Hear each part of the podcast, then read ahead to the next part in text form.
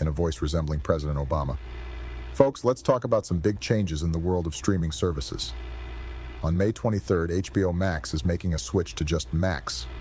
This new platform will not only be the streaming home for all your beloved HBO content, but also include a deeper library of shows that span various genres like reality, lifestyle, food, and true crime. So think of Max as your one-stop destination for an expansive range of entertainment-filled collection of movies, shows, and specials. But what does this mean for your current HBO content? Well, rest assured all of HBO's programming will be included in Max. From the latest episodes of hot series like Succession, to iconic classics like The Wire, and even Oscar-nominated movies like Elvis and the Banshees of Inisherin, you'll find it all on Max. Now, you might be wondering, are HBO and Max the same? In a way, they are interconnected but not identical. HBO, as we know it, is a television network that has given us years of groundbreaking original series, gripping documentaries, and award-winning films.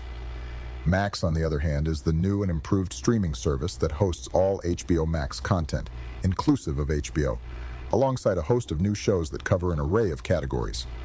Plus, you can still watch your traditional HBO television channels and utilize HBO on demand for all your entertainment needs. In a nutshell, this move is meant to bring you more of what you love, all in one place. For more specifics about the change and what it means for your viewing experience, be sure to reach out to your subscription provider. Happy streaming, everyone.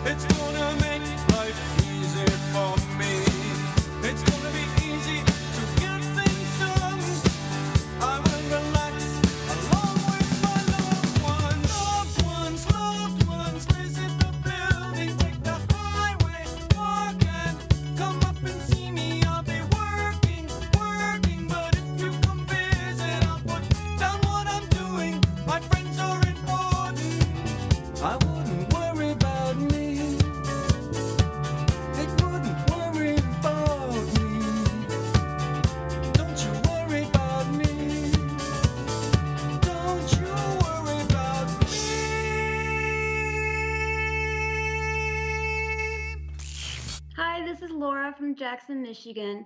Um, when you have a child with someone, you are connected to them forever, whether you like it or not. If you have to come together for something like a milestone event for the kids, there's no better reason to get along. Regardless of whether or not there are tensions, a graduation is about them, not you, and you should be there for them and them alone and not let anything ruin their day. And everyone, and everyone did that. So we go from a nice kumbaya moment to the polar opposite. uh, the vitriol and hatred that came out in the Vanderpump Rules reunion finale. It was a three-part thing. Um, they finally, Raquel uh, Leviss and Ariana Maddox, uh, the two women in the middle of this uh, Scandoval. uh, came face to face, and the words that were used, the language that was used, it is very clear how much hatred there is for Ariana has for Raquel, and even and for Tom Sandoval also, who did not get let off the hook. But there was also an interview that happened with Raquel after the reunion, six, Six days, days after, the reunion, and that got really interesting. But let's start with what you, what happened on the reunion because you have to get the context here of Ariana finally having her moment to say something face to face with Raquel. Um, up to this point, Ariana had only been face to face with Tom, and we'd seen Right. how that went. Didn't go well for Tom. It did not go well for Raquel either. I genuinely was coming from a place of, do you want to be in this relationship? Because I'm The answer was what, yes, and you had already him at that point, so shut up. yourself a cheese grater. you suck. You're disgusting, and I wish nothing but the worst that could ever happen to a person on you. The thing is, is like we don't live our lives by logic. I can't. I can't. It's such a joke. I The felt like we were watching the Jerry Springer show for know, a the second there. amount R.I.P. Jerry. But Guys, I have to say something. I, I watched this and I was a little bit disappointed in the fact that when they do these reunions, the whole point is they come together and everyone's allowed to share their side of the story. My problem here is is as much as I feel bad for Ariana with everything that she went through, this was also the first time we were hearing from Raquel and Sandoval, and they kept getting interrupted by their cast members. Well, Brendan, they did get out one side of their story. Uh, Of course, there was it was met with derision immediately. But this is uh, Tom Sandoval and Raquel explaining their relationship as it as it was when they were taping, at least. Why couldn't you stop? Why did you have to keep going? it was almost impossible to turn away from. And you were you were in love.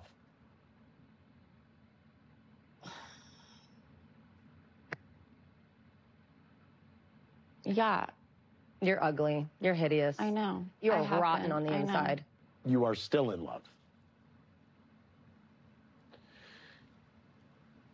Tom, you are in love. I'm sorry. Y- yes.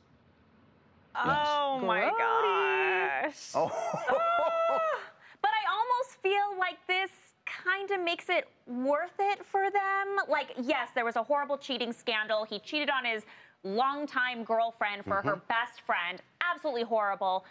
But I mean, it wasn't like they were just trying to be messy, right? Like they were in love. It kind of I softens think it. I, I I agree with you that that was their rationale and that's what they thought in saying that. I question now whether they are still in love. When they taped this, they were. And the reason I question that is what we're about to play for you. So, six days after they finished shooting that reunion, the producers brought some of the cast members back in, uh, including Raquel, to have a little one on one debrief. And basically, Raquel said that a lot of the things you saw Tom say on the reunion was not the full truth, at least. What happened the night you guys went to the jacuzzi? This is the one story that we've agreed on getting straight. And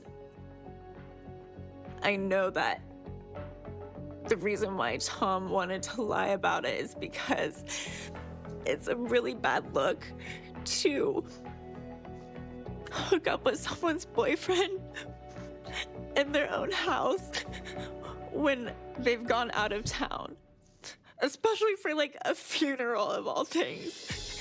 Oh Yeah. my gosh. So, what she's talking about is Ariana's grandmother had died. She was out of town for the funeral.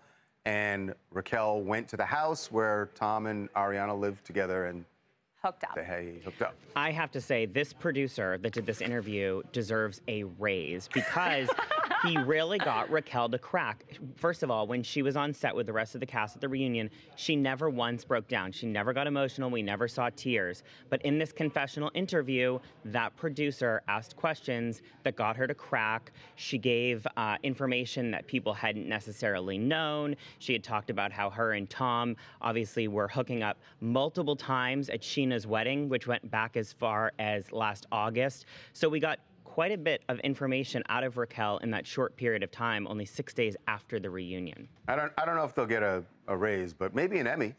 It Uh, was sure because entertaining. That's, that's for drama. sure. Hi there, Brian from Florida here. I just want to say, as a, as a kind of a reality TV expert and someone who's been following this for a while, in the last month, I've digested seven seasons, the first seven seasons of this show, and it's been absolutely worth. I have. I say this for a reason. Um, this is exactly what they were trying to do, like in the production ha- room. Like the producers of this show are absolute geniuses. Like of the pantheon of people who produce reality television, they have to be in there next to the people who make the Kardashian show. Like they have set up so many perfect interview scenarios and ways to, I don't know, even through the television for the audience, diagnose the people as you're not really supposed to do, but we all do through the TV. Um, it is a completely fascinating event, and there's no way that season 11 won't have the highest ratings they've ever had, and yeah. all to their success. And to the, the to the producers who are making the show, I don't know how you could be doing a better job. I totally agree. And I don't know about you, Charles, but I've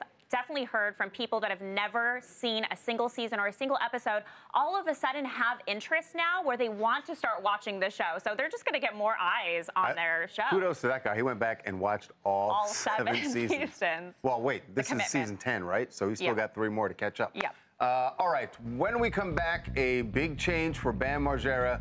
He is out of the 5150 hold and he is getting treatment. And we know this because he revealed that Lamar Odom is right by his side uh, as he is beginning detox. Uh, we will tell you how they came together and what the plan is going forward. Can Bam actually turn things around with Lamar's help?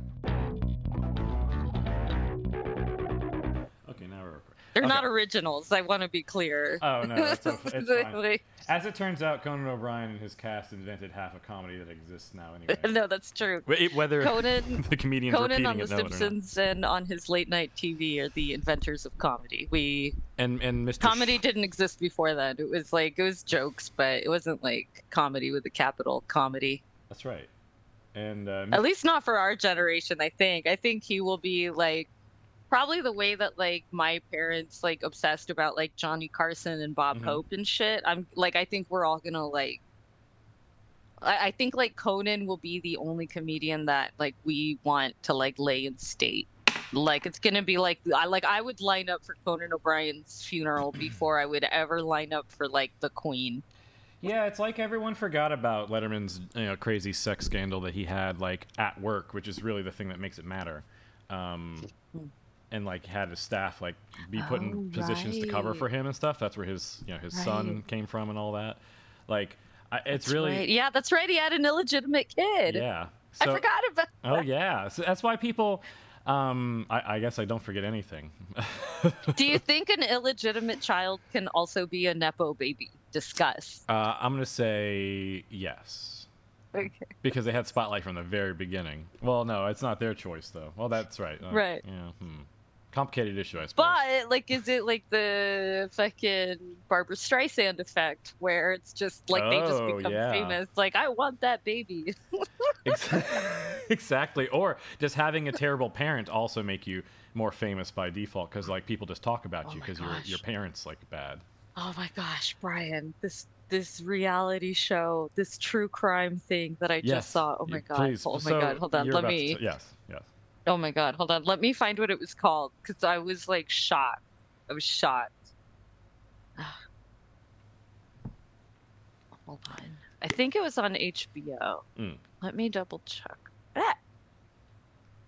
Oh, I have to. Mm, I haven't logged into the new one on my new Mm. on on my. Uh, Max. you know how they changed it to like whatever. Well, the Rude. I'm, I'm actually the part I'm confused about is which companies actually merged to become This new one. I don't even. I think it's actually like three different ones, or now like one or something. Like Discovery is part of that. I mean, they're all the same. They're like you know how it's like AOL Time Warner, and then it was just like like what was the other one? Yeah. Uh, Universal Viacom or whatever. Right. Like Universe. It, like it became Viaversal or Universal or Unicamo or something. Yeah, we've Like, played the Rob Smigel cartoon on this show, haven't we? Yeah, at the very beginning. So if uh, to think about that, the funny thing is, it's like ten times worse because really, there's only like three media companies left now, maybe four. Yeah, no, there there aren't there there- like that's all fake. There there isn't like real media and really, anymore. I'm starting to see like less and less division between corporations that exists like the the barriers and boundaries and walls between corporations because they do so much like cross dealing even with competitors Well, and then like I, I feel yeah because like i feel like what the, you know what i think really started that? It was the brands interacting on twitter. Yeah.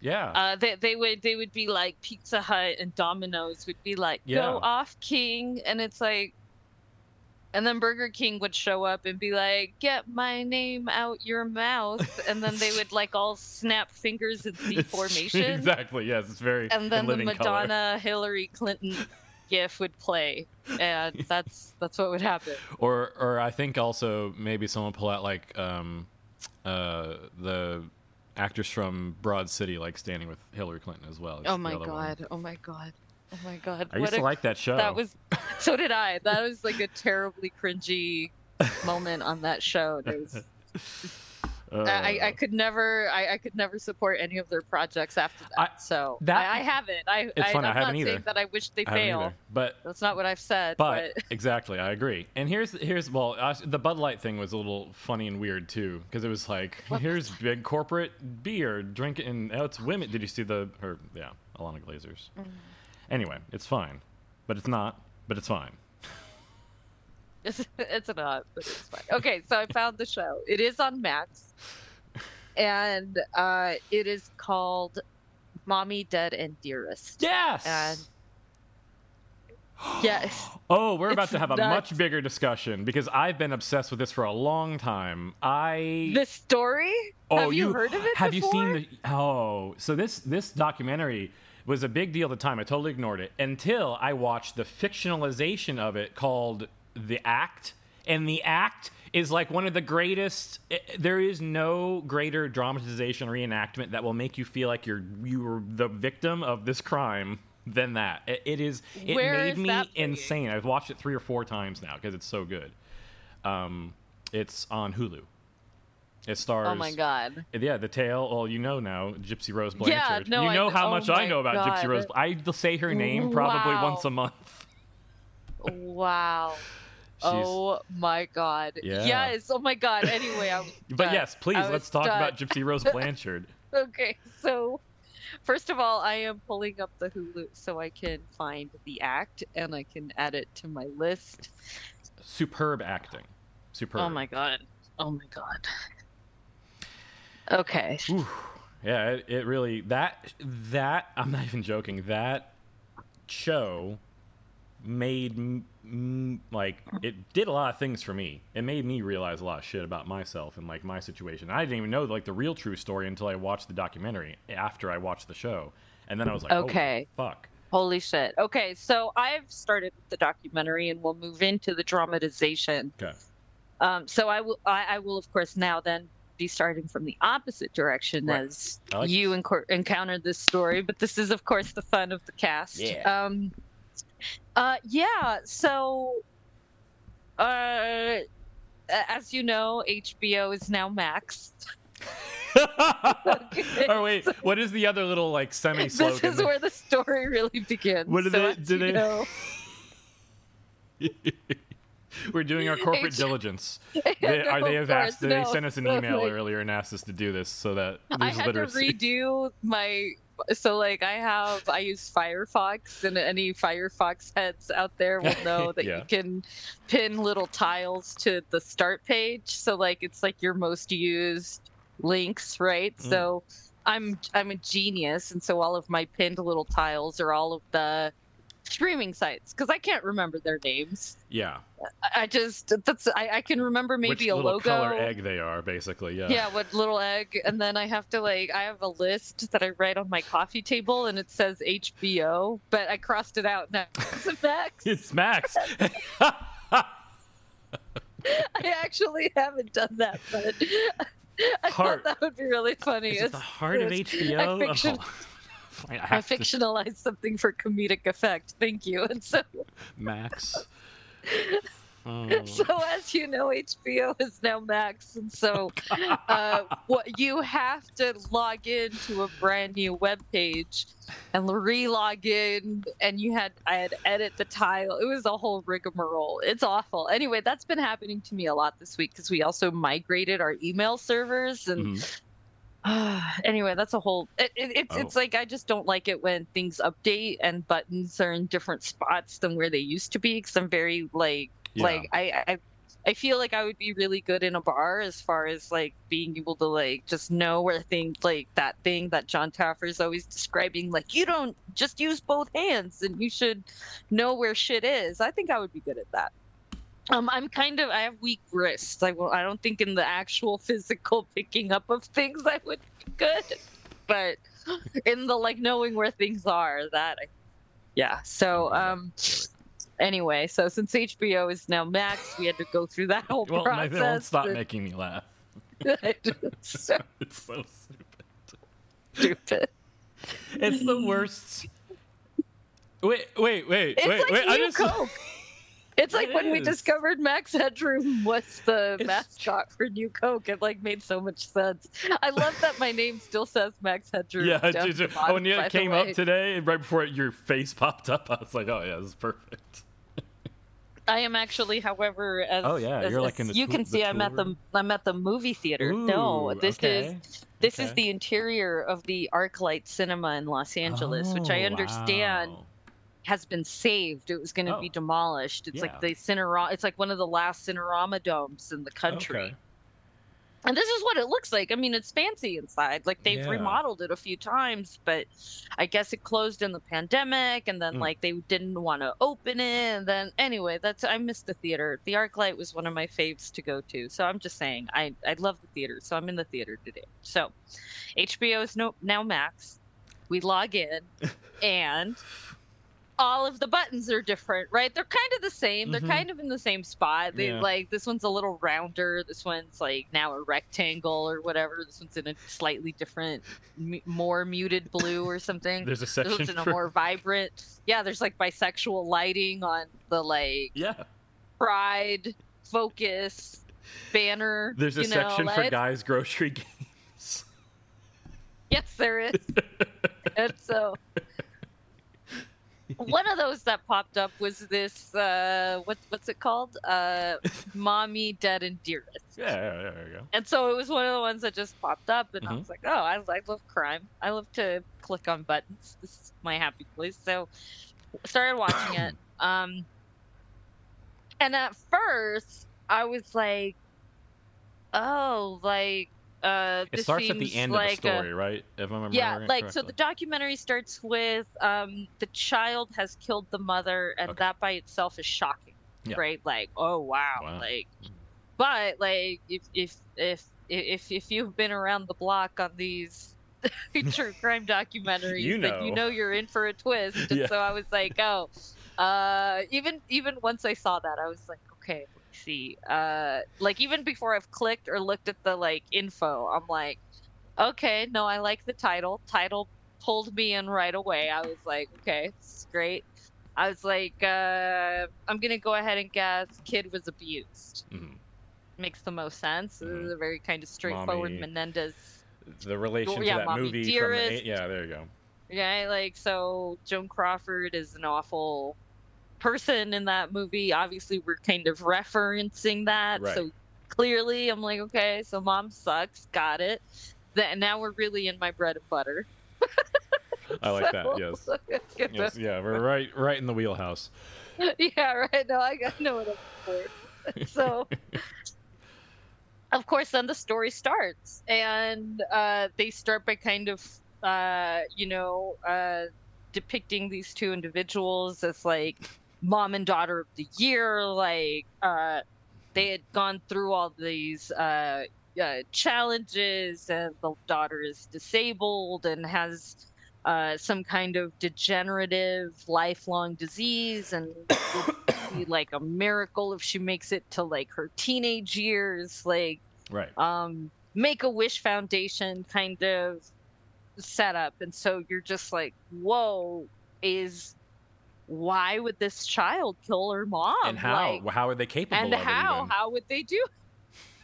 oh, and then of course you go through the rest of the story, which uh, we're gonna go ahead and tell the readers, listeners, go ahead and pause right here, go watch it. Okay, and now you're back. Oh wow! You See, that's the magic of editing, right? Like for them, it was but a second, and for us, it was also but a second. And uh, my They- mind, they my mind now, though. instantly unraveled it though. I was like, all right, I've Yeah, like filled the- they- in the RAM. they watched it, now they're back. So, yeah, what a wild ride. Yeah. Uh, so turns out boyfriend and daughter did it. The Yeah. interviews with Gypsy Rose are kind of bonkers. I think. Yeah, if you go YouTube Uh, some interviews just around the place, yeah, they're.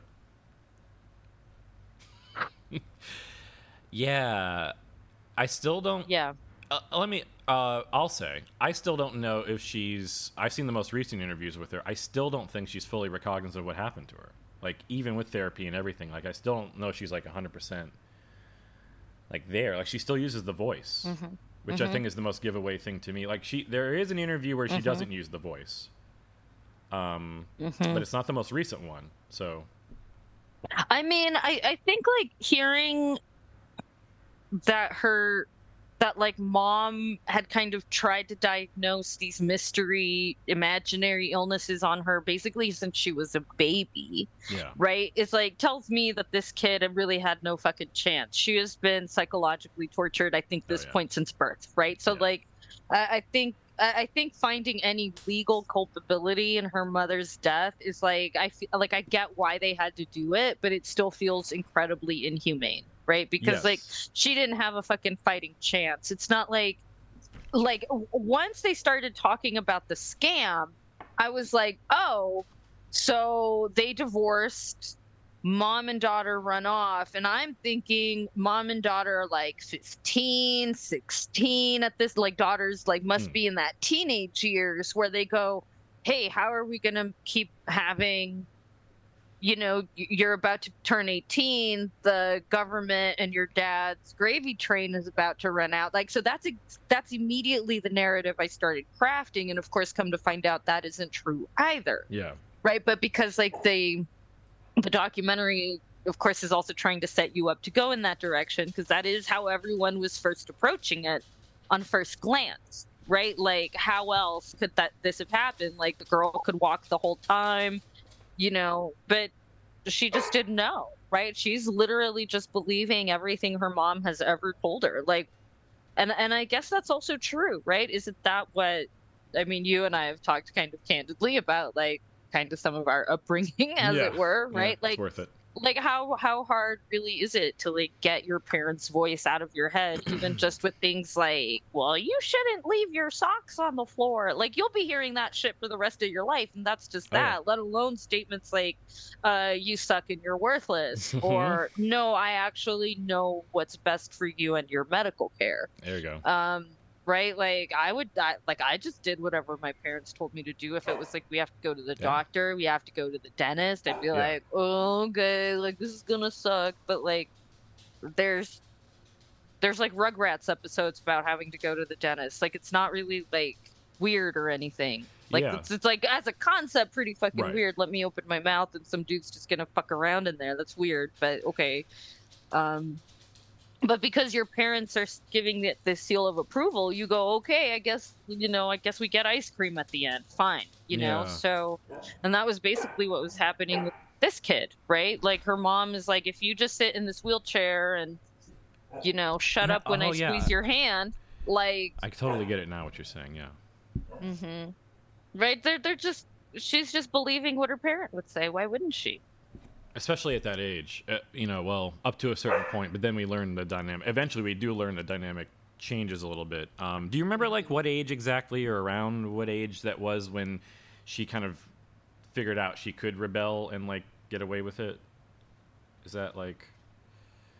Um, it seems like I don't remember the age. I think they mentioned how old she was she, when like, that her- started happening. already before But I think so happening? because like it was like it was like I think in her i- in the role play or whatever the fuck they're doing, everyone else thinks she's like 16. Right, right, right and so like I, I mean i think this is even I, I, I don't i don't want to say it like this Yeah. right it's part of why she was homeschooled right? she was like she was like kept away from everyone and i say homeschooled right because they used her disability as the excuse for homeschooling right like because they didn't want to put her in school because if she were in school then like the professionals might actually be able to figure out that there's actually nothing fucking wrong with her Right. Right? Because that's that's who's out of school. You have all kind like if if you if your child is actually disabled and you actually go to let's say even a decent enough public school you will have developmental specialists there who are like we're going to do the very best we can with this child uh, given whatever you know kind of situation they're going through. But like as experts they'll be like oh you actually are not developmentally disabled like you're learning your letters or whatever Yeah, and Um, like, like you said, I guess that's yeah. She would want to avoid that and keep her away from experts who could then be like, you know, yeah, if they keep her out of a situation where an expert has to give her care, then there's never an expert to say this is bullshit, right? and that was the only thing that really really really i say only there was a lot that did the one that like struck out stuck out a lot the detail that stuck out the most for me in this little documentary was that one of the doctors did in fact suspect the mom of munchausen That is right. And then there's is there there was an extra term that they applied to it though is like Munchausen's by proxy. Was that- proxy i think yeah Yeah, which I, I don't exactly know specific like the details of what Munchausen's is. i had a general concept due to Mhm. this scenario, Mhm. but Mhm. Yeah. Is there another famous uh, case of Munchausen's that's like comparable to this, or even Um, just? I don't think like this. Um, I the only times I've really heard of it are like on Law and Order SVU episodes. It's funny. right, It's like, I feel like maybe the only thing I've is like or an episode of some show like that. Yeah. But it's also one of those things that's like, but it's real, right? Like that's that's the thing, right? It's it's um.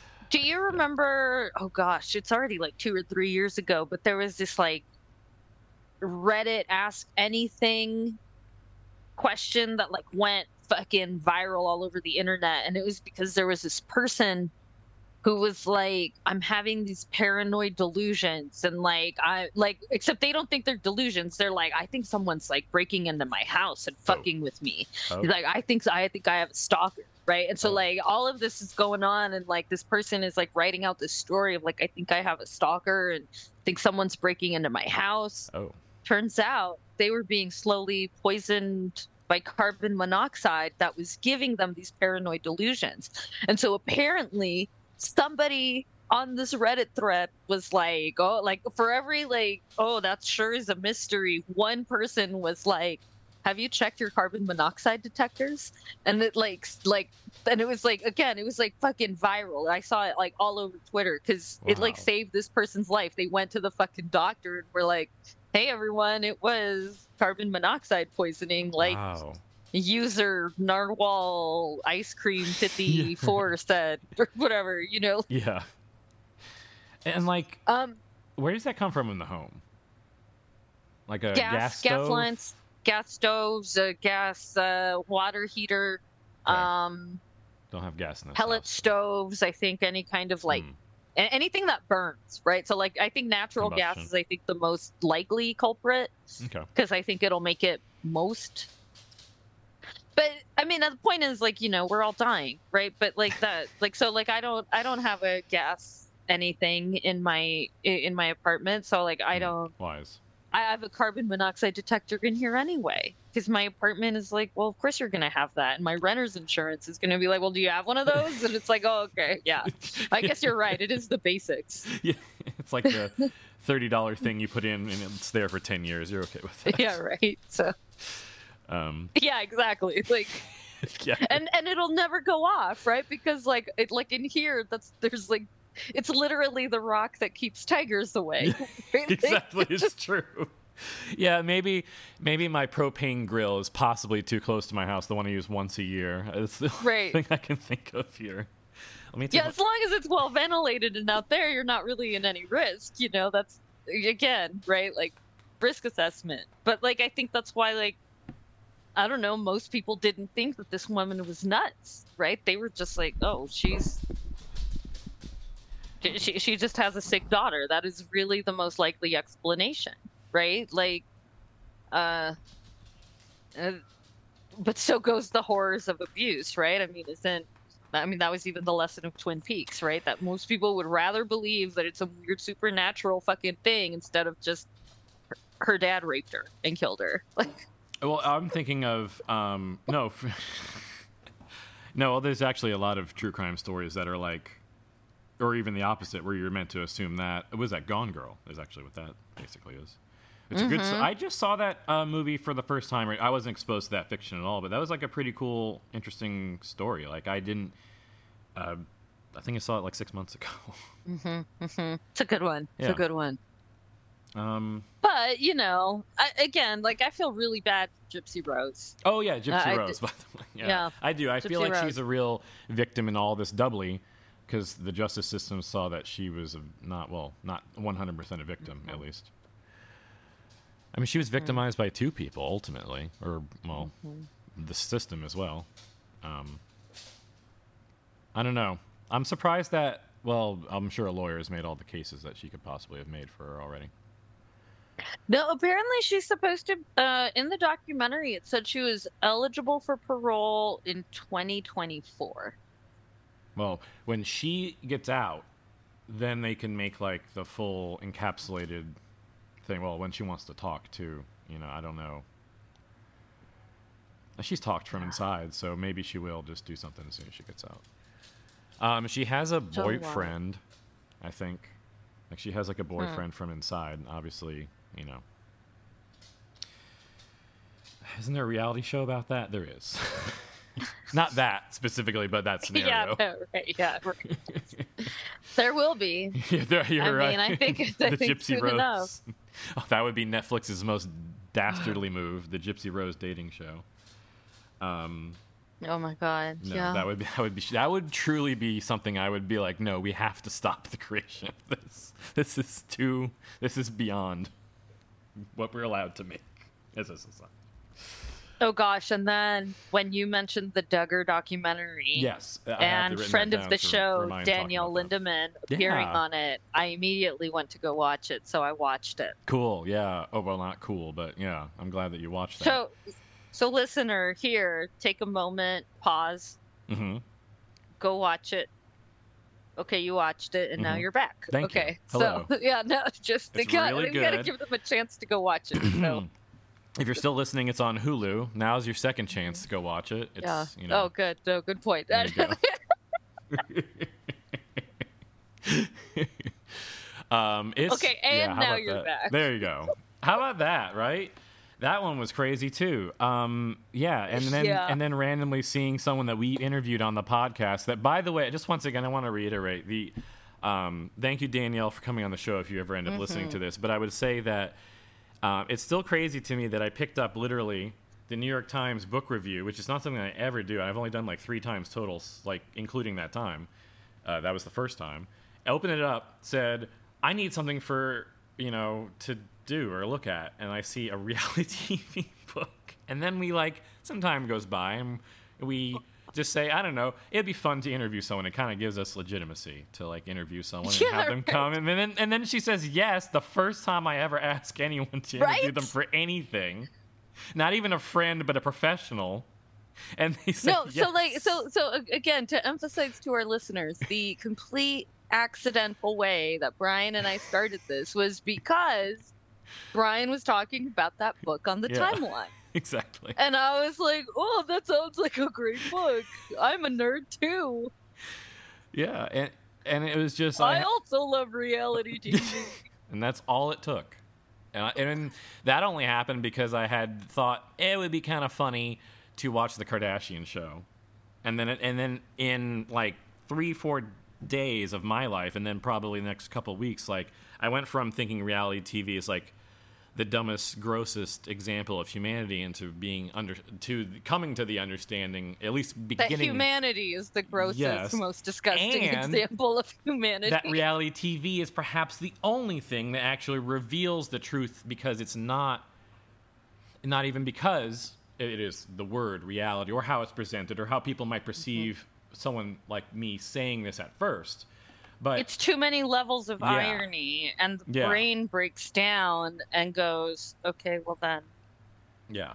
well then." And then everything is perhaps understandable or acceptable. And you're no longer shocked by things. I think that watching a lot of reality TV, not just like uh, in relationship stuff or whatever, outside the world, like seeing the next global political event is less shocking to you because, you know, Stassi and Jax went through their cheating situation in season one of Vanderpump Rules, and you felt what that felt like to be shocked in that way with someone who in your world as someone you are connected to as we observe these shows and get close to these characters it's uh you know the word parasocial relationship doesn't apply because it's a television show and it's not over social media but it, there is a whatever that word is and i don't once again i, I don't like that word but like there is something about experiencing something through the television that definitely like warms you up or breaks down or sands off any of the kinds of feelings. I don't know.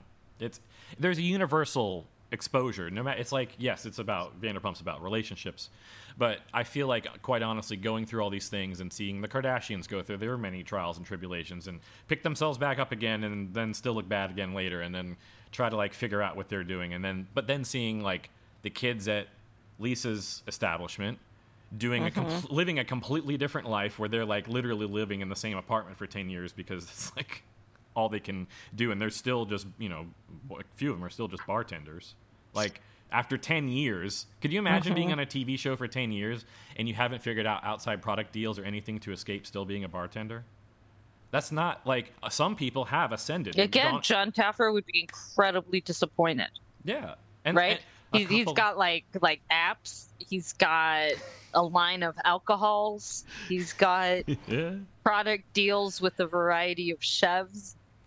Exactly, but and he wants to help other people succeed, and so I know that a person like Taffer, when he sees other people not succeed, it hurts him deeply, and I feel that same way with people with reality television.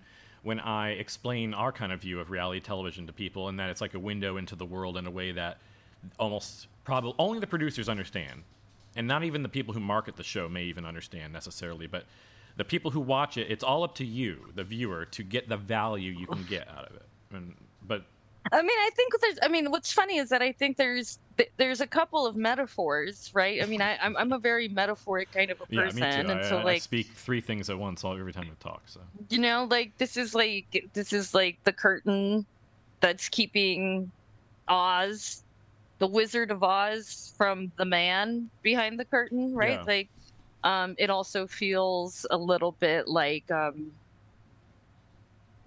uh, something about like dinner theater, where it's like immersive, but you still know it's completely fake. oh, I like dinner uh, theater instead of theater though because it's like uh, yeah, it's because there's a because less the, of a- because dinner theater has like an interactiveness that I'm yeah like that I'm trying to right like it's the difference between for example the closeness we get in characters from like let's say a Dickens serialization yeah from the reality right because like the reality TV is still separate but because of the social media they get to break the fourth wall we get to on. interact Dinner- with them not just as Yeah. people but as characters right? They are the AI pretending to be that, right? So like I could take a Dickens character, but like I can't, and I can imagine him, I could paint him, I could do fanfic about him, but like I can't really interact with them. They're not a real thing. That's not true about Kendall and Kylie and Kim yeah. right like and i think those are those differences too right Yeah. like i get to that's why there's a parasocial relationship is because there is a i'm in so do you remember the kim kardashian game Please refresh me. Uh, there was a there was a there was a phone game called yes. the Kim Kardashian oh, the literal game app. or something. Yes. So Yeah. they talk about that on the show, and it's that aspect of the show is fascinating because I know. Well, I don't know. uh, I'll let you say what you want to say first, because Well, something about like that's how you first like like it was like some of these kind of really weird ways that you get to interact with Kim Mhm. Kardashian. yeah. It, so right? It feels like getting your poster signed by Tiffany at the mall, The- right? There's something real like, oh my Yes. god, I met them, shook their hand, and it's like, well, yeah, but that doesn't mean that you guys are fucking best friends. And and so like the other the one Comic that Con like relationship. Yes. Yes. This is this is where I realized that like the the lines of course of reality and fantasy blur right Mhm. because this is what rich and powerful people get to do because Mhm. the other re- uh, the other documentary we also watched recently was Oh. the Finding Neverland one ah, yo, of, cool. of Michael Jackson heavy Right, heavy and material so- i could only i, I recently saw that on there and i was like you know what? I think i'm okay just watching that one time. Like Oof, no, it was it, it was I, I've actually seen it before, but the last time I saw it was like a long time ago. yeah. But since HBO is now Max and they have no keep going. You're okay. I'm sorry. I just didn't i felt it. bad for laughing in that specific moment. But it's not your fault. It was funny. You made a great joke sorry well, because HBO is now Max, Uh-huh. as one documentary ends, another one will be suggested. I don't know if they're autoplay actually. They may just start of their own accord. I don't remember. But either they did, way, yeah. Finding Neverland popped up, and I must have either, it must have either started or I clicked on it. Either way, it, we watched it. it's because hbo is now max you know it's because HBO is now Max. Mhm. And so, uh, but there was one scene in there that really gripped me, having seen the Duggar and the other mom document, the mom, do- the Munchausen mom Oh, yeah. documentary, Munch which moms. was that one of the ways that Michael Jackson preyed on these children Hmm. was he broke down their concept of fantasy and reality. Oh. And what I mean by that is Hmm. all of these people would show up and they would think, wow, we get to like come to Michael Jackson's house, right? right But like if you're like, okay, but like, but let's pretend we're normal human people, Brian. And let's pretend someone Mhm. said to us, you and I get to go to Bob Odenkirk's house, okay? i would say tell me what i gotta do Exactly. Okay. Now, here's the thing, though. As as as as fans and otherwise reasonable people, though, right? yes You As- and I would not for a second believe that we're going to get anything beyond a tour, maybe a, a, a water and a snack plate and a reception from maybe Bob, maybe a Bob's agent who's going to be like, yeah, like we're doing a tour of his house because you know it was designed by a big fancy designer. Glad you're all here, but uh, Bob is actually not here right? We might actually not even expect him to be there if what we're going to is a tour of his house, right? Okay? Because he's a big fucking famous star and he's Right. not even Michael Jackson, yeah right? So I, I'm just saying that, right? But let's pretend we do expect him to be there. And he's there and he greets us and he says, Welcome to my home. It's so nice having you guys here. You could take a look at all my Emmys and awards. And here's some of the cool shirts I wore on Mr. Show. You could try them on and take some photos. Like, that would be dope as fuck, right? in my mind I was, yeah I, I can see yeah, it. no, we're, we're in hog heaven, right? Okay, so what we would not, however, expect, not even in our deepest, darkest, wildest fantasies, is for Bob Odenkirk to say to either one of us, You are so cool. I want to be your best friend. for viewers at listeners at home i am hiding behind the microphone no, well, that's because it would be badass, right? But there is like no way it would ever happen. But if he said that to me, I would, as me, Brian. Okay, no, hold on. So we're playing two different characters. I'm right. playing would- me, Brian, but no. In this moment, you were giving us a scenario where you and me, scenario Kathy and scenario Brian, are in this scenario. We're saying, oh. Oh, we're, we're not. We're, we're, we're for now. Okay, hold on. I'm on the outside now. I'm looking in. I'm saying, "Oh God, no! Don't what? No!" And inside my heart, even you telling the story is making me feel very uncomfortable. But okay, now we're back in our victim bodies as Bob Odenkirk is victimizing us in some way, unrevealed and perhaps undetailed. no, no, no. no. But see, but see, like, no, this is what I mean. Like in our heads, right? Yes. That's an area like it's just so implausible that we would not think that that's going to be the outcome of us touring his house, right? Yes. Like, is what I'm getting at. Okay. Yes. And Yeah. even if he were somehow to walk up to us and say, "I want to be your best friend," I would still not necessarily think that that's going to lead to our sexual assaults. No. You know, like no. I, I I'd be surprised. Oh, wow, we're gonna just fucking get high and watch TV and That's cool what I'd movies assume. and like, Yeah. you know, like, like we're gonna rollerblade to go get Yeah. some fucking. I can see that. We'll ride the uh, the Schlitterbahn together or something. You know. I we'll, don't know. we'll be on a bicycle built for three, Yeah. but we'll all have to bring more friends, so it'll be one of those bar ones. We'll go to we'll- ride some. we'll, we'll go down the San Antonio River walk. We'll ride some tubes together. Ride some roller coasters.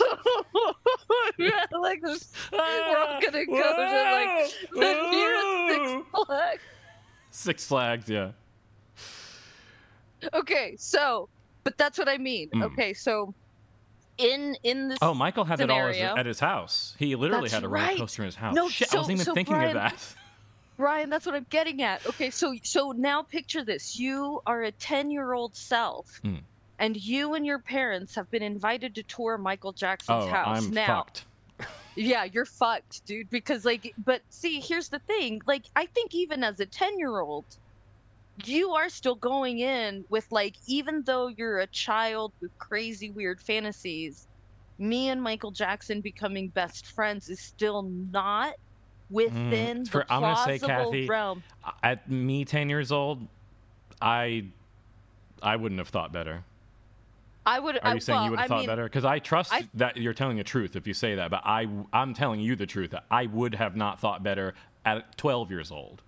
I mean, I, I I think I had realistic expectations of like a best friend, someone you have in school, or like someone you meet at summer camp, or like they're pe- they're like people your own age, or like they're at least people like no, you're like neighbors and you live on the same block. It's not like I will, I'm my soulmate is Mickey Mouse. Like you know, uh, like I don't know, like it, for me, it still felt way way too far out in the realm of possibility even at 10 right like I, I don't think i i mean i don't younger maybe right i don't know I, i'm putting an arbitrary age i guess i don't really know my internal thoughts at every age but If I, I know had to that at some evaluate point I myself based on my memory of my actions at that age, Mhm. that's kind of how I'm evaluating Hmm. this.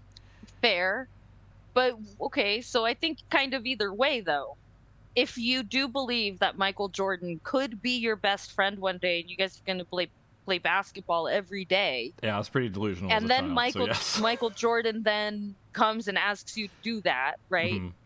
and then very similarly right you do it but even if you were like oh this isn't going to happen if michael jordan came up to me and said do you want to play basketball every day i'd be like um, maybe not every day but definitely we can play right now this is cool as fuck I'll give you a perfect example. When I was a child and I read all my video game magazines and read my little video game websites, and I wanted to be a little video game journalist, and I wrote a letter to someone, and they tried to use that path to victimize me, there's a 100% chance of success that they would have been able to do that. Until age 17, maybe. I don't know. like, for real. Like, I, I used to be really fucking stupid with that stuff. chloe seven Yeah. um, yeah. oh my god anyway Anyway. i just mean like yeah, th- these I- little kids. thank you for being my friend, and hopefully. I'll, I'll ask you some questions before I make choices in the future. You can help me. Yeah, no, I'm here. I'm here to lift the. Thank you. I'm here to pull the curtain back. Yeah, thank you. That's what I'm asking you for. thank you. That's all I'm asking. Anyway. Okay, so yeah, so these little kids didn't stand a Uh-huh. chance because Michael pierced any semblance of fiction and reality that may have existed, right? So either way, right, the kid is e- so in either in either scenario, the child is either fully living in a uh, mystical, non-existent reality, in which case our role as adults is to be even more careful with them Mhm. because we are the kind of navigators of fiction and Yeah. reality, right? So that again, oof, scary, Mm. but very important task. Yeah. it's our duty. I think. I feel like we're the only people who are going out of our way to say this is what we're doing, which is Yeah, interesting. right. hmm And uh, and that, or you have a kid who maybe can tell the difference between this fiction and reality, mm-hmm. and go, "Hey, that's not likely." But then, if Michael Jackson himself were to walk up to you and say, "Hey, I want to be your best friend," you'd be like, "Holy shit!" This thing that I never thought possible is now happening Yeah. that was how I kind of felt watching it again, like, because that's what happened to this kid. He went on essentially a tour of Neverland with his parents. They thought they were going to be there for a day, a Yeah. weekend, and then he suddenly gets invited. Hey, do you want to stay here for a long time?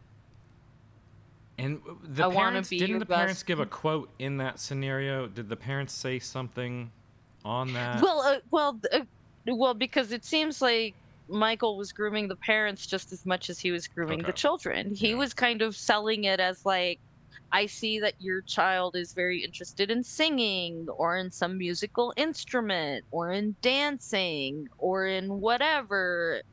I have the best dance troupe and choreographers That's- at my disposal. They can be in commercials. They can be in so they were so like some of so like for every little kid that was just there because they think Michael Jackson is cool, you also have kids who are like stage kids, and, some who of them are had a better view into that world than him, right? and who else right is also going to be like yeah i'm going to trust my child staying here with you because in their head it's tr- it's on some level transactional even if they didn't think that abuse was going on it was still transactional right Yeah. okay you're going to train my kid and now he's going to be in your pepsi commercial And let's not even like go to the minds of the cynical parents who handed over their kids.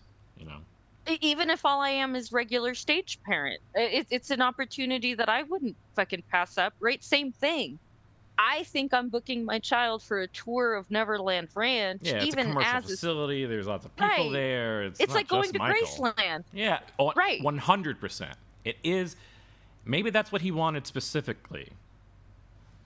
Was oh, it's like Graceland, so it's okay. And you know, Elvis, he's great. He's an American icon. Except Elvis is dead, so Elvis isn't just like in the kitchen in Graceland, like making a fucking peanut butter and banana sandwich. Like it's where it like a breaks down. shrine, Yeah. right? It's like a shrine to Elvis, but no one lives on the grounds. Right. Yeah, you know That's right. That's it's right. like it's all museum based like there I are didn't people know that who until i you think took that trip there. well i think there are people who live on oh. the grounds they're like Oh. ca- caretakers Oh, that- though but i mean no one fair, of the yeah. presley family yeah. Stays on the estates anymore right like they they're not they might come visit they like cut a ribbon here and there or Right. pose for another photo right like They're down to But- only owning 15% of the estate now, if you caught the latest news. Um, mm-hmm mm-hmm between Mhm. ev- all between all the members of the family. I mean, again, I don't think it was an accident that he married Lisa Marie Presley for a little minute in all of that hubbub, right? Because again, You who know else more is going to history understand? than me. Uh, please, if you have anything. Oh, so, um, so of course, like growing up in Los Angeles, Michael Jackson's presence was known and Oh. felt kind of everywhere, I right? forgot like, about the actual connection. So it. Oh. Yeah. and and so like here we go into Michael's first uh, uh, Oh. accusation. So for what I don't know what splash it may or may not have made nationwide because of course I wasn't living in the other parts of the country. I was in LA where even local news was covering this relentlessly because they can.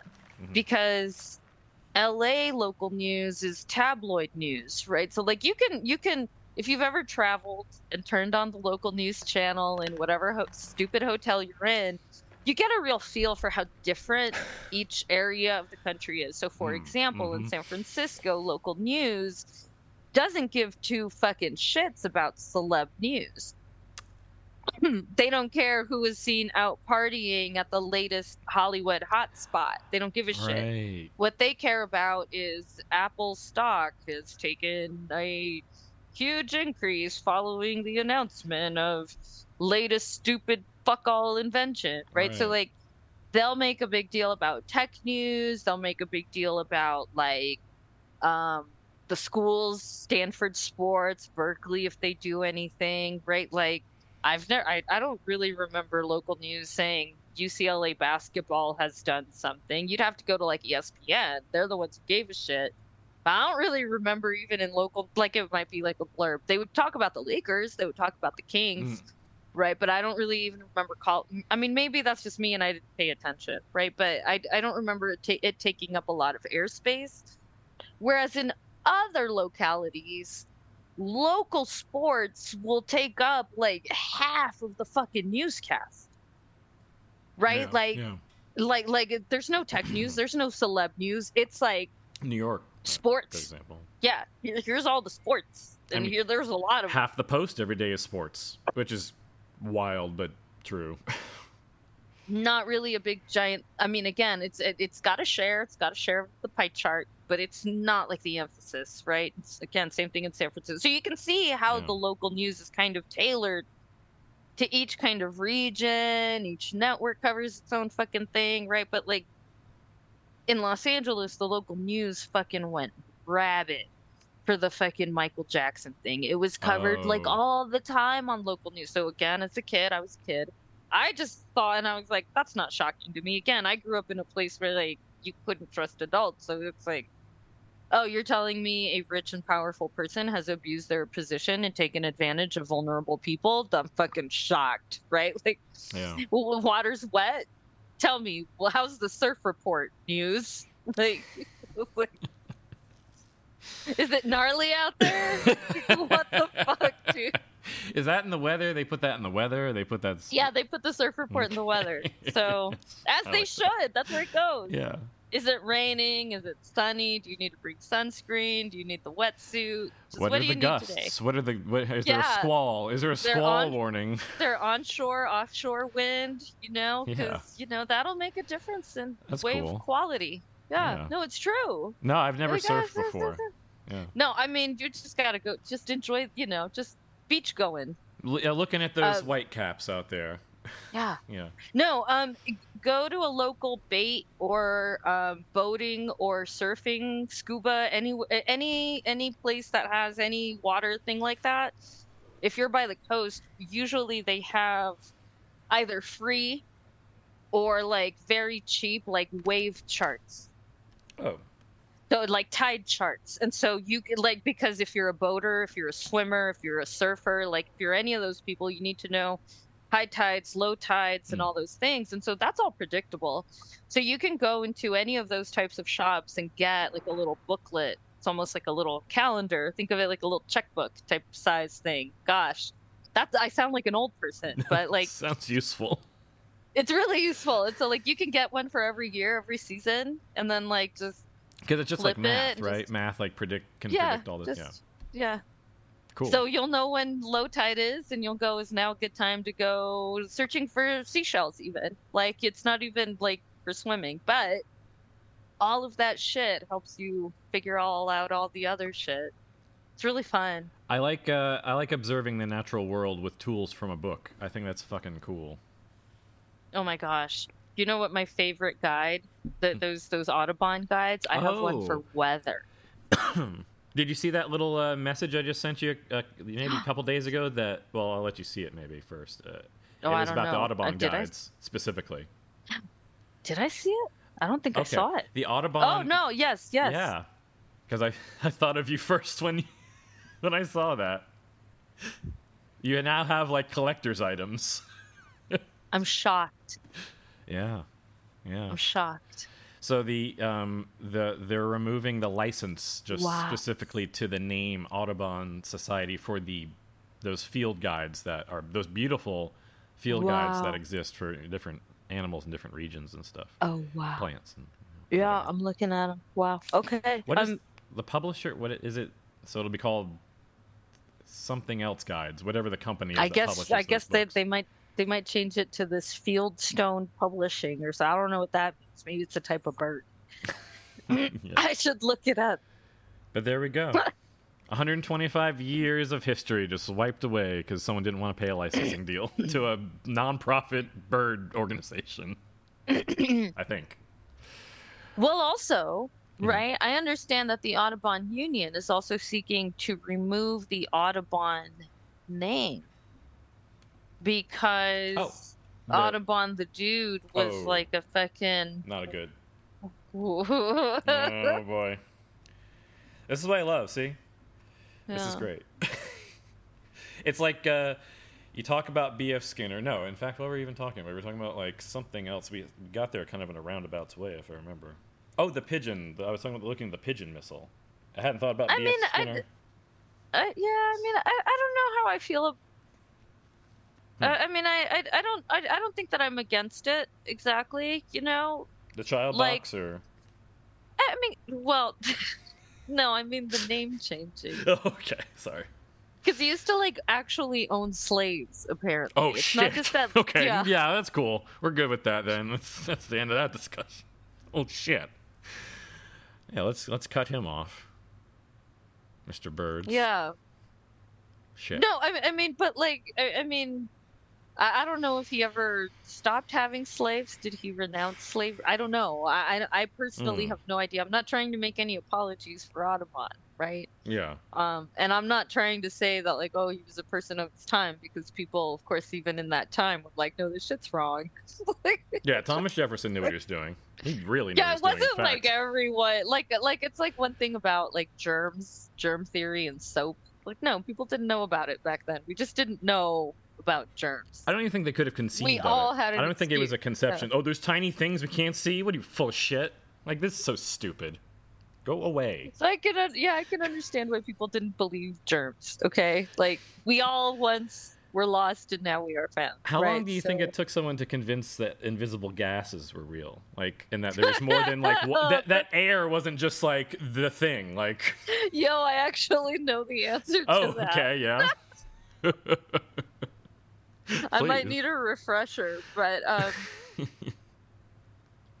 uh, we at, at the stupid school we actually had to learn about the history of air. Ooh, I like that. Yeah, and the so um, fr- beginning with the Greek philosophers, they of course Oh. um, conceptualized the structure of nature in particular ways. And so Greek philosophers conceived of um, essentially the geometric solids as the perfect building blocks of all things. Hmm.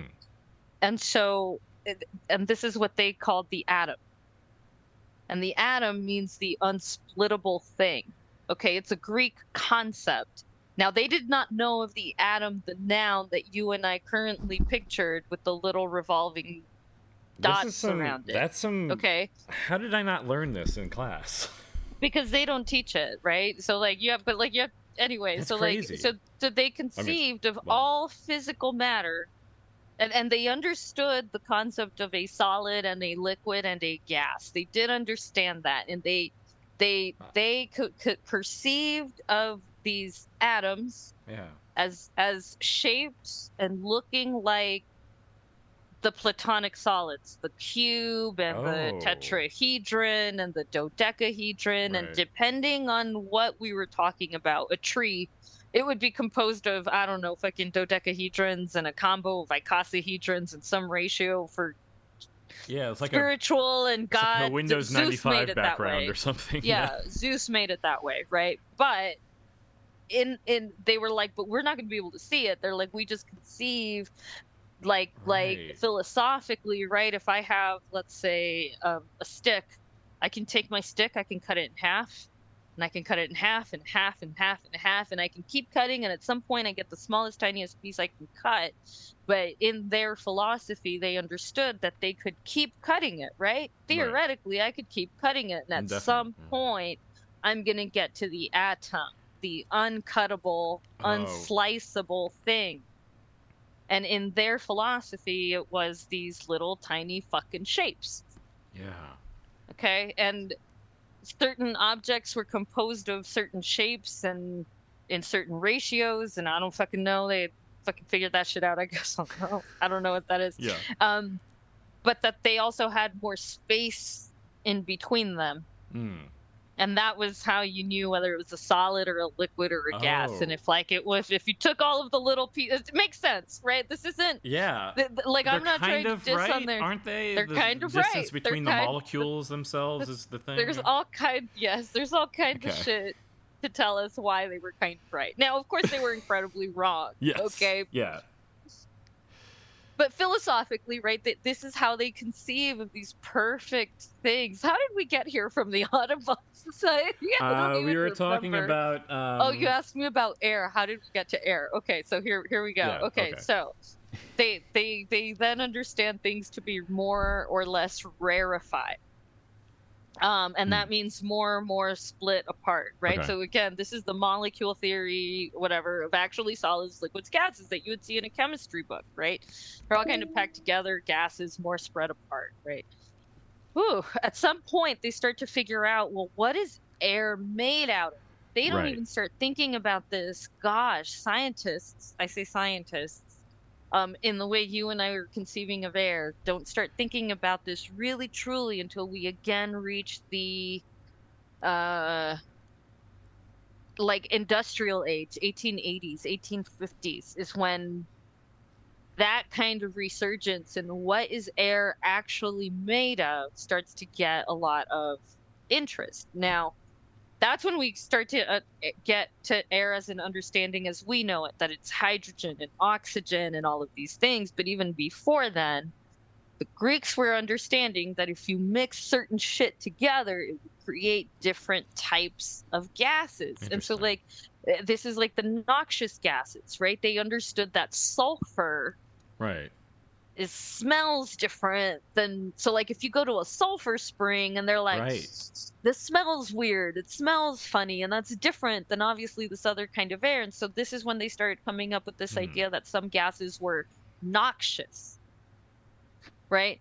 Uh, some of the oracles at delphi were apparently um, intoxicating themselves by sitting over weird kinds of vents in the ground so people theorize that that may be one of the things that was causing these oracles at Delphi to go fucking ooh, all loopy. It's because they're fucking getting high on fumes or whatever, right? Wow, that's fascinating. because there because there were like there so lots of temples i say lots of temples i don't know how many temples but all of these fucking places kind of talk about it so there's a whole history of understanding that there was clean air there was dirty air noxious air there was like dangerous and deadly air um, they understood that like uh, you could create some if you mixed this rock and that fucking liquid together because that's essentially what acids and metals are. If you put them together, you'll create like hydrogen chloride, and mustard gases, and things like that. So, like, the Right. concept of like smoke and noxious fumes wasn't foreign. They knew smoke was a thing. Smoke was a type of air, but it was a type of fiery air. So they were trying to kind of figure all of this shit out. They didn't know what all of this meant. They didn't know what burning exactly how it worked because that that's not something that gets figured out until way way later. Right. Also, right? Um, they know that things burn and mix. They know that things burn and create. They know that burn transforms. Uh, how exactly that happened, they were like, I don't fucking know. Your guess is as good as mine, right? Like, and that's why they would argue about it in all these fucking books, and they'd be like, Aristotle would be like, oh, this is what I think ash in a fire is, and I'm gonna be like, great, Aristotle, like, can you help fucking make the fire though? like, it's going out. Gotta. Gotta fucking get some water. Put a little Um, more lead in your wine. Uh, right yeah exactly yeah so so eventually yeah so it's not eventually until like i think like the 1880s we really start to get a handle on the concept of hydrogen oxygen and all of the like you know nitrous We because we're starting to able to get to ways of uh, separating out the different types of air, undoing even some of it, cleaning it, right? Like, Mm. because kind of the industrial age has started to demand it. Right. Because if you have a coal plant, now you're trying to figure out, oh, how can I make less toxic air coming from the coal plant, right? So, so um, my employees don't die. That was their. they didn't care for a little while. Of No, course. that's why I'm, Eventually, they they didn't care for a long time, and then all of a sudden they're like, "No, this is cost the problem. Really, they It's- figured it out. Costs a lot to keep like, hiring people." Yeah. and then once they figured it out, they were like, Shh, I don't. Gonna hide this. Don't tell anyone. No, we, we we figured out why our workers are dying. Just don't. And then, not- like, yeah, and then, like, so they've known since the 70s, I think. So Uh, that's, let's see, 30, 40, 50 years. So, people yeah. still working down there. Yeah. Still doing it. Yeah. Can't figure out how to make a robot that mines coal. Apparently. Yeah. Anyway, Anyway, so yeah. uh, air. Yeah, air, yeah. That's how they figured out air. Um, Uh huh. Yeah, that's fascinating. I'm um fat. I'm interested to. Hmm, I'm sure it took a lot of people thinking, but that yeah, no, it's a long list. the the the idea to I, I assure you, I've given you the very, very most condensed version. I didn't even, I don't even remember most of these scientists. I've written names. a lot of notes. I feel like this was like an, I feel like this was as close of an episode to drunk history as we're gonna get. I like it though because I'm really not gonna be. I mean, but Oh, I'm telling you, at the stupid school, we had to read all this shit, and it was cool as fuck. Yeah, Man, no. it was cool as fuck. I went to the wrong school. It's clear. I'm telling you. you It's know. okay. It was really great for like the weird Aspie kids, like you know, and That's I say I that needed. because like I, yeah, I'm telling you, it just really works for me. Um, let's see. If the shoe fits, you know, Yeah, I can't deny it. I think it's self-diagnosed. Whatever, it doesn't matter. Hey, you it's know, giving me the coping mechanisms I need. So See? you know, all I know is that the weighted blanket, it's fucking badass. It's great. I love it. I- Thank you, Temple. Thank you, Temple Grandin, for everything That's you've done right. for us. That's right. I can't say that about Harry Harry fucking Kissinger, you know? What's um? What did that? No, he's still alive. Never mind. Yeah. Fuck him. Harry he just turned hundred.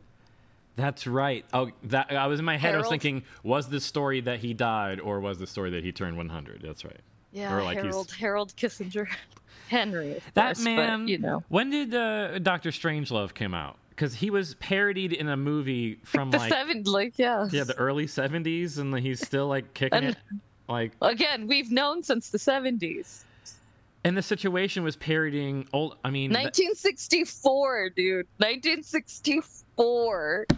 Yeah, I like how you could be a full adult person who has participated in global politics enough that you can be parodied in a movie in 1964, and you're 60 still years. alive. 60 years, dude. That he was 40 years old when this movie came out. He was like he's old, he was as old as I am right now, basically.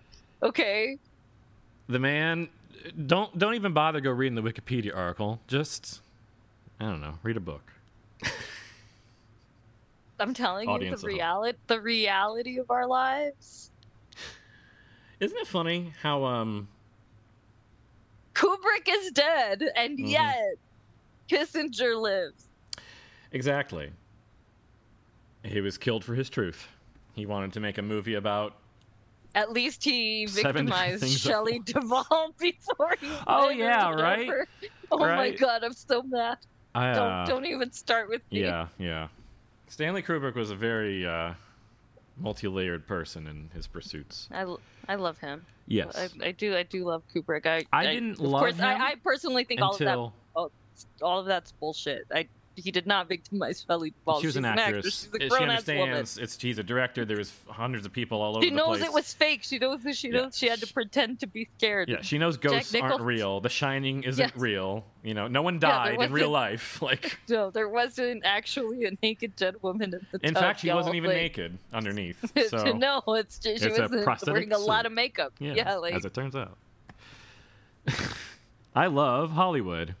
Oh, I love that people don't understand that Hollywood's fake. No, they actually don't. What's really what's even better This is the there's a yeah. layer of fake that they think it is that it's not, and it's even it's more basic and more complicated than they think. It's so funny. It goes both directions. It's like people are human beings, so they act predictably, but also because of that, the things on the other end, there's your other explanation. Like, I love it. It's reality.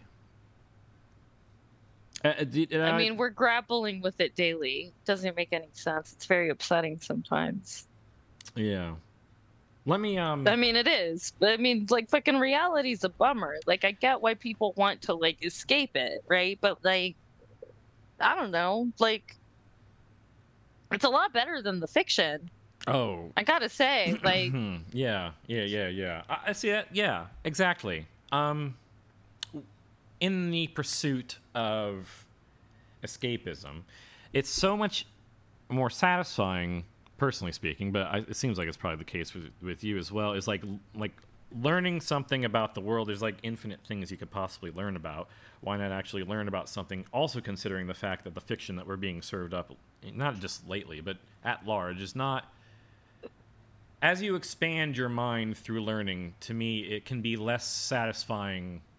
I don't know. It's like the the world of what fiction will be completely uh, interesting to me in the way that I want to like Mhm. gain further knowledge and insight into like humanity at large. Like that's what I really want from fiction, and I feel like fiction is not really delivering that. In our well, it there are definitely examples of where it does, but uh, largely I feel well, like and I don't, I don't think our reality TV is delivering it either, right? Which is, little slices, I mean, I think little snippets. little slices. We, we get glimpses of it. I think we get glimpses of it with fiction too, though, right? Because I mean, I will continue, you know, because fiction is still just us writing it, right? It's still our creation, yeah, right? It's ever like, since you said that, it's kind of made me rethink about how I look at fiction.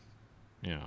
Well, like I mean, think of it like this, Brian. Like, we didn't actually go visit Bob Odenkirk's house today. No, but I felt like it for a moment when we.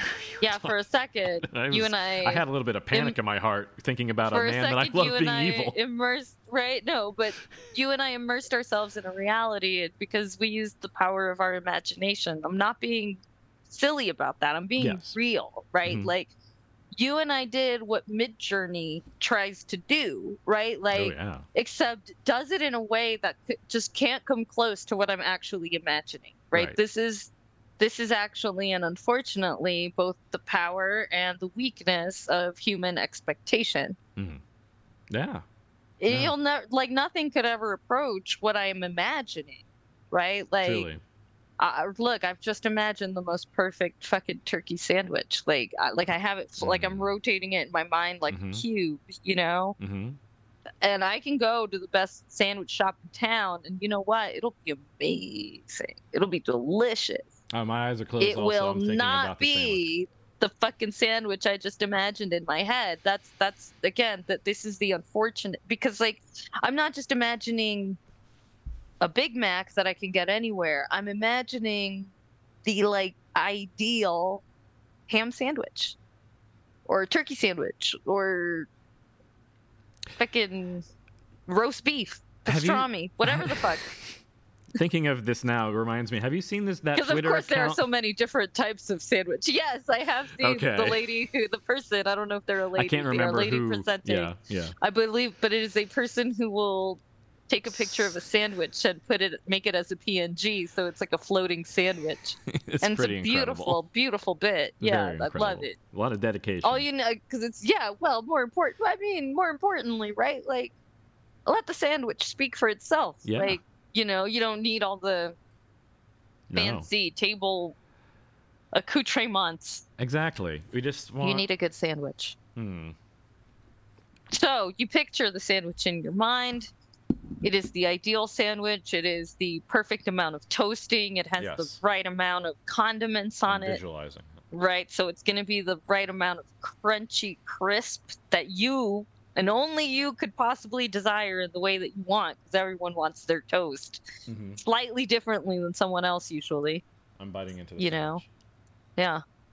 Uh, what are the proteins on it? See, I see proteins Strictly- because it could be vegetarian. It could be like a hummus sandwich base. Would it it could be a some kind of a cheese, some kind Mm. of a meat, Mhm. a a bean even, and now you're creating a torta, Perhaps a. as oh. it were. Ooh. Perhaps you are picturing a banh mi, Oh, Perha- that's a great choice. perhaps a meatball sub, Oh. a a a hoagie, a grinder, a sub, Mm. a deli oh. sandwich, right? A hamburger sandwich, a hot dog sandwich, Yeah. a taco sandwich. There are so many infinite styles and varieties of sandwiches, Oh, right? I never thought of a So taco as a sandwich, but you're right. Taco's a sandwich, and and that's I mean, I could say ta- I could say taco, and you could still even picture a sandwich because I think, I mean, I personally believe in taco supremacy. I believe all sandwiches are tacos, not the other way around. Much like the whole Oh, square yeah, yeah, rectangle categorization, right? Yeah. All squares are rectangles, but not all rectangles are squares. That's, That's how. I so I believe in taco Oh, supremacy. yeah. Okay, I feel All you. sandwiches are tacos, but not all you. tacos are sandwiches. That's right. They're just uh, Tacos, taco supremacy. tacos, Taco yeah. is the shape. Yeah, Yeah, taco is the shape I agree. Because that's a quesadilla. In fact, actually, it's a sincronizada. Sincronizadas are where you take one tortilla, put shit on it, and put another tortilla right on top of it. See, a quesadilla, you actually do only half and then fold it over. That's a quesadilla. Quesadilla is Oh. folded. Sincronizadas are one on top of the other. Okay. And that's See, actually what yeah. you more commonly get at a restaurant. And that's a sandwich. Yeah, Yeah. it's a sandwich. Interesting. I love that. Say the name again one more time for me. Uh, it's a synchronized sincronizada. Okay. Yeah. Thank you. I made a Anyway, yeah. Well, what matters here is that we all pictured a different kind of sandwich, right? So, what does that tell us? Is there an ideal sandwich? My sandwich. Is there an ideal chair? We say chair, right? This is again not to be all like philosophy 101. not oh the but one this I'm is like sitting- really what this shit is, man. This is this this is the real, right? And the thing is, is if I know there is no ideal sandwich, then I'm then but I'm still gonna I'm still hungry. I still have to make a decision on where I'm gonna eat today. Yeah. Mm. And I'm gonna go to New York Deli. That's a great. Ma- oh. who might have fuck. some of the best sandwiches in so town. Good. No, they definitely do. And it may not be my ideal sandwich, but it's as close as I'm gonna get in the real world. Wow. I used to ask people all the time in town what the best New York place was, and everyone said that place, and that's why I used to keep going there. And it's it's incredible. I think New York Deli's sandwiches are better than Pizza Centro's New York style pizza because my pizza comes from Backroad Pizza and it will all for me that is always the number one choice. There is no as far as I'm concerned there is no other pizza in town. Yeah. Although I will reluctantly agree to eat pizza from a different location. that is not a paid sponsorship. I am making this Of statement of non- fully voluntarily. Oh. I thought the sponsorship was from the unnamed location. I'm sorry. no, no, no. Back Road Pizza. Back Road Pizza, yeah. I'm I'll sorry. name them. They're they're the best pizza in town. Then I know. Okay. Hold That's on, why I don't I don't I don't. I mean, Pizza Central is okay. It's good. It's fine. It's whatever. It's pizza. I'm writing this down. It's good. Like all pizza, it's good. There's like some deep dish Chicago pizza places in town. They're like way at the bottom of the list. They're really good. Don't get me I wrong. never- They're I really never good. tried it. That's funny. Because I really like There's- Chicago style pizza. Um, No, they might have come. No, they're new. There's one called Door 58, Ooh. and then one called Esquina next to Paloma. Oh. Oh. Shit. That one's new. I but they're both like I deep dish. Chicago sh- style. Style. That's that fits. I think. Style.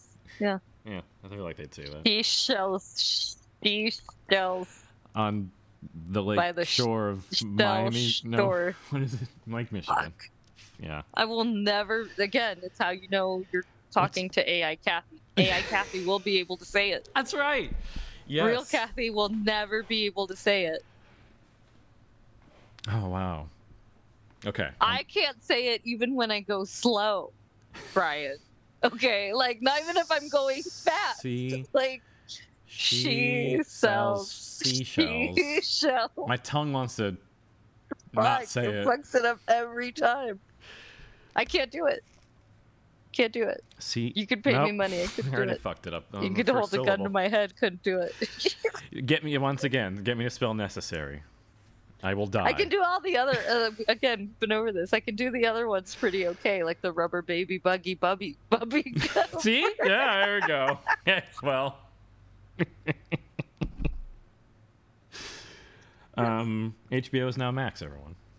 yeah, HBO is now Max. I'm glad that we had that discussion. I'm glad we got to the part about how air is a thing. That's definitely acce- uh, affecting our concept of reality. There was nothing between you and me. Now uh, there's air. Well, actually, there's a lot of other Mhm. things too. But you know, the concept that we're in the same room, perhaps. Okay, I know how I'm gonna close this out Yes. because I'm kind of hungry. Yes, please. Hold on, I'm pulling it up. Mhm. Hopefully, it has a music video. Comp- oh, it does. Okay. Okay. Hold on, now I have to share screen. Ah. Ah. Ah. Ah. There it is. Look. Oh, yeah, yeah, yeah. That's funny. I didn't think of this uh, while we were talking about it. no. we just did a migration, and my account Hmm. will not like, for some reason, not let me open YouTube. Oh. I have to get like admin permissions. It's really strange. If you like, So I have to open everything in a new private window. Of course, it does. It's fine. is the DuckDuckGo browser available for Windows yet? Oh, they- I don't know. They make I- I like mean, a I do- zero footprint browser that just it keeps like no data. Every time you open it, it like has a blank slate. Yeah. Oh, uh, something click. about David Byrne is being racist. Oh shit! I don't know. I, I haven't heard anything about this. Is that true? That would ruin my okay, I just didn't. Yeah, it would ruin my life too. Okay, because I didn't know. I've committed a lot of uh, identity to him. Uh, This one goes out to New York City. Can you hear it? yes, I can. Okay, Carlos. Let me go ahead. And... I've been listening to a lot of uh, Kurt Weill. One of my ambitions was to write those kind of melodies that I found very haunting.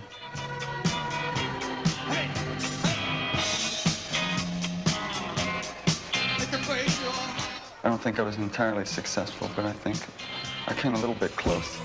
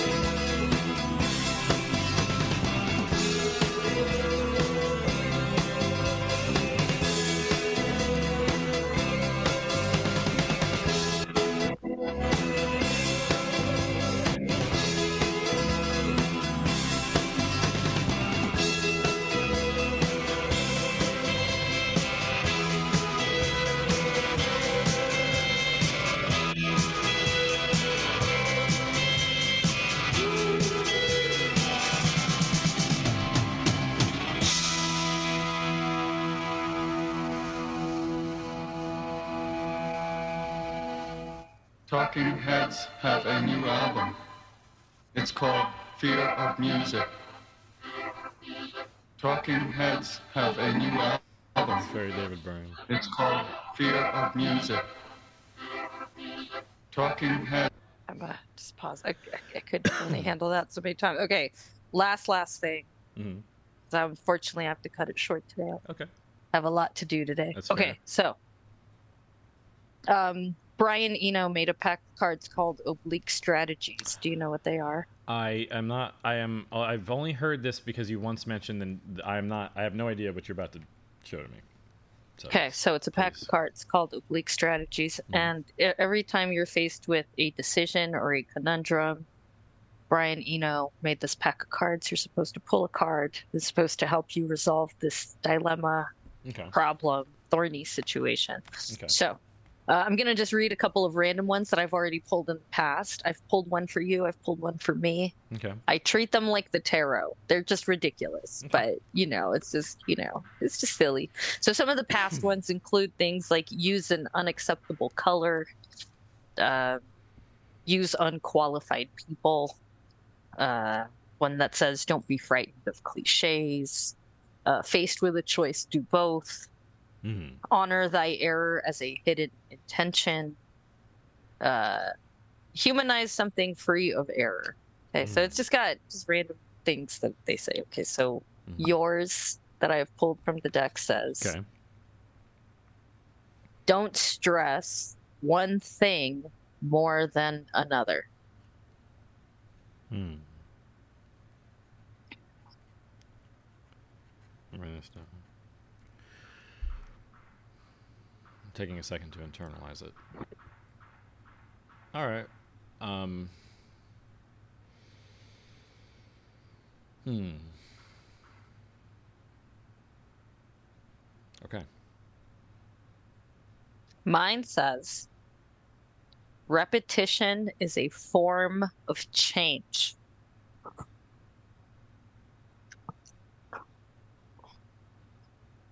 So those are Brian Eno's words of wisdom to us. Yeah. Mm. Hmm. Yeah, frequent collaborator. So I'm gonna- Byrne. That's very appropriate. Yeah.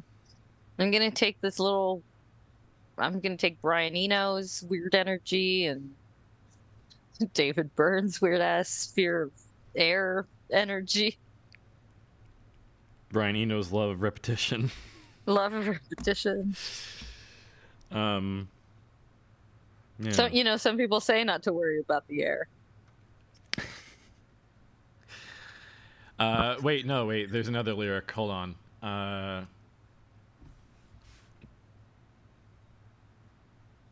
don't worry about the government. That's a song. Yeah, that one's a real good one. Don't worry about the government's real good. That's what I You should, we should start with that remember one. Start with that one. That's start it. with that one. Perfect. There it is. We've never used it. How have we never used that one? It's like the perfect little sentence for so many things. Really? Okay. Okay, got it. Perfect. All right. Well, I guess that was a show. Oh, look, it's right there. Yeah, look.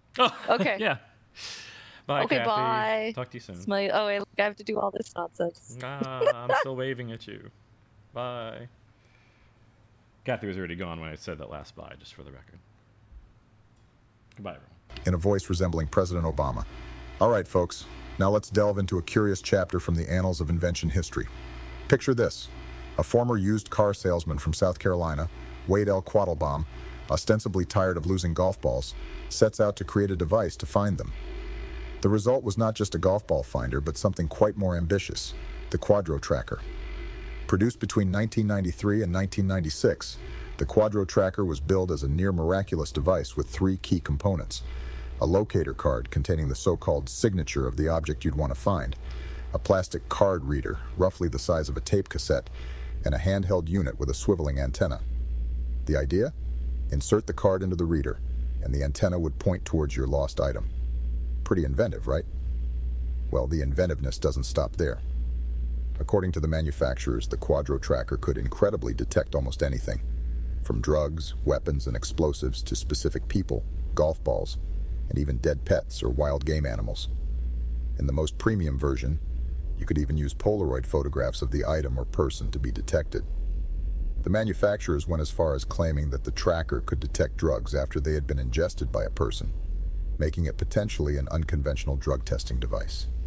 As for how this astounding piece of technology supposedly worked, QuadroCorp claimed it operated by oscillating static electricity produced by the body inhaling and exhaling gases to charge the free-floating neutral electrons of the signature card.